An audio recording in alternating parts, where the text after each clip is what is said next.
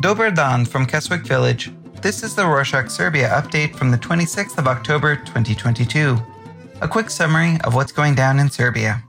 On Sunday the 23rd, the Serbian Progressive Party, or SNS, and the Socialist Party of Serbia, best known as SPS, drew up a list of candidates for ministers of the new government. They sent the list to the Prime Minister, who decided that Bratislav Gašić, the former head of the BIA Security Information Agency, will be the Minister of Internal Affairs. Ivica Dacic, who used to be the President of the National Assembly, will be the Minister of Foreign Affairs.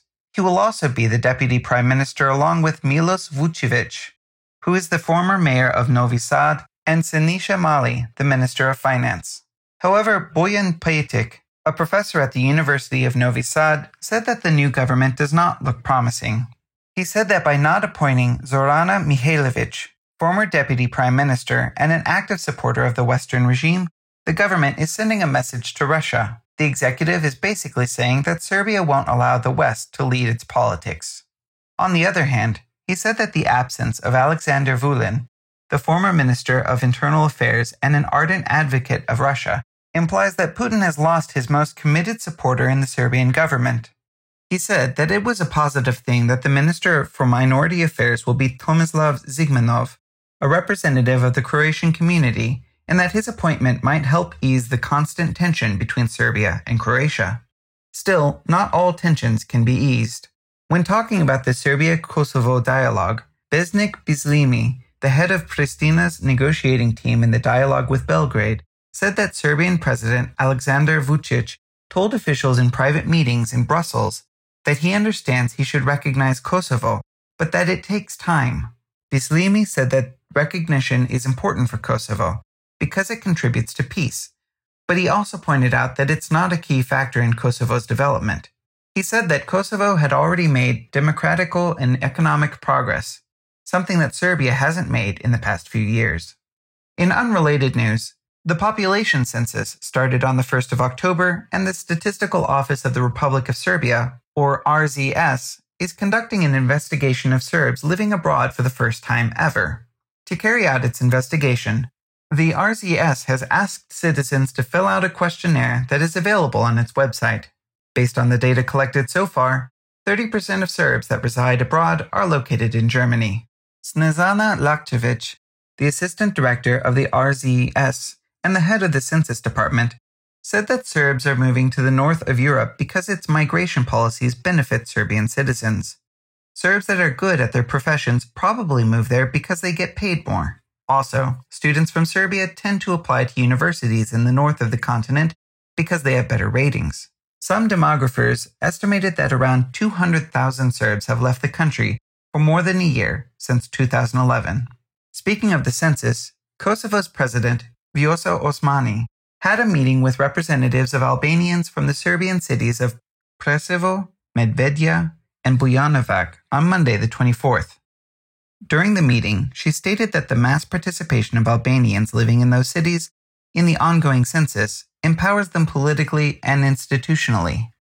Recall that Albanians boycotted the last census, which was carried out in 2011, because the forms they had to fill out weren't in Albanian. This led to an inaccuracy, since the real number of Albanians living in Serbia did not coincide with the official number. The number of Albanians living in Serbia is estimated to be two times larger than it is officially registered. Because of this, Osmani invited the Albanians living in the Preševo Valley to participate in the census. According to her, a massive participation would be against Serbia's so called chauvinistic policy, since she claims Serbia doesn't want to acknowledge the number of Albanians living in the country. Contrary to the wishes of Kosovo's president, on Thursday the 20th, Serbia's four parliamentary conservative parties, Dveri, the New Democratic Party of Serbia, best known as DS, Oath Keepers, or Zavetnici, and Movement for Renewal of the Kingdom of Serbia, or POKS, have formed a coalition to re-annex Kosovo to Serbia. Boško Obradović, the leader of Dveri also said that this alliance may introduce a broader political coalition on the conservative side, which may expand beyond the topic of Kosovo. Moving on, the commemoration of the 77th anniversary of the founding of the UN took place on Monday, the 24th. UN Day has been celebrated on the 24th of October since 1945, when the UN Charter came into force. Mari Yamashita, the representative of the Secretary General of the United Nations and director of the UN office in Serbia, stated that cooperation and dialogue are the only way forward and that she supports the dialogue between Belgrade and Pristina. She pointed out that the UN supports that Serbia engages in political talks to achieve peace. Now let's go back to Zigmanov for a minute. The Belgrade Pride organization, which fights for the rights of the LGBT plus community in Serbia, posted on Instagram that the appointment of Zigmanov as Minister for Human and Minority Rights and social dialogue was odd since there was no written evidence on the internet that Zigmanov ever spoke about LGBTQI issues. The organization called on him to address the government's attempt to ban Europride, which is an alleged violation of the citizens' constitutionally guaranteed rights. They also invited him to start the process of adopting a new law on same sex marriage and to stand up for the fight against the growing number of hate crimes in the country. In other news, Alexander Grushko, the deputy of Russia's foreign minister Sergei Lavrov, met with President Vucic in Belgrade on Thursday the 13th. No media outlet reported on this visit except for the newspaper Nova, which said that this meeting was supposed to be secret.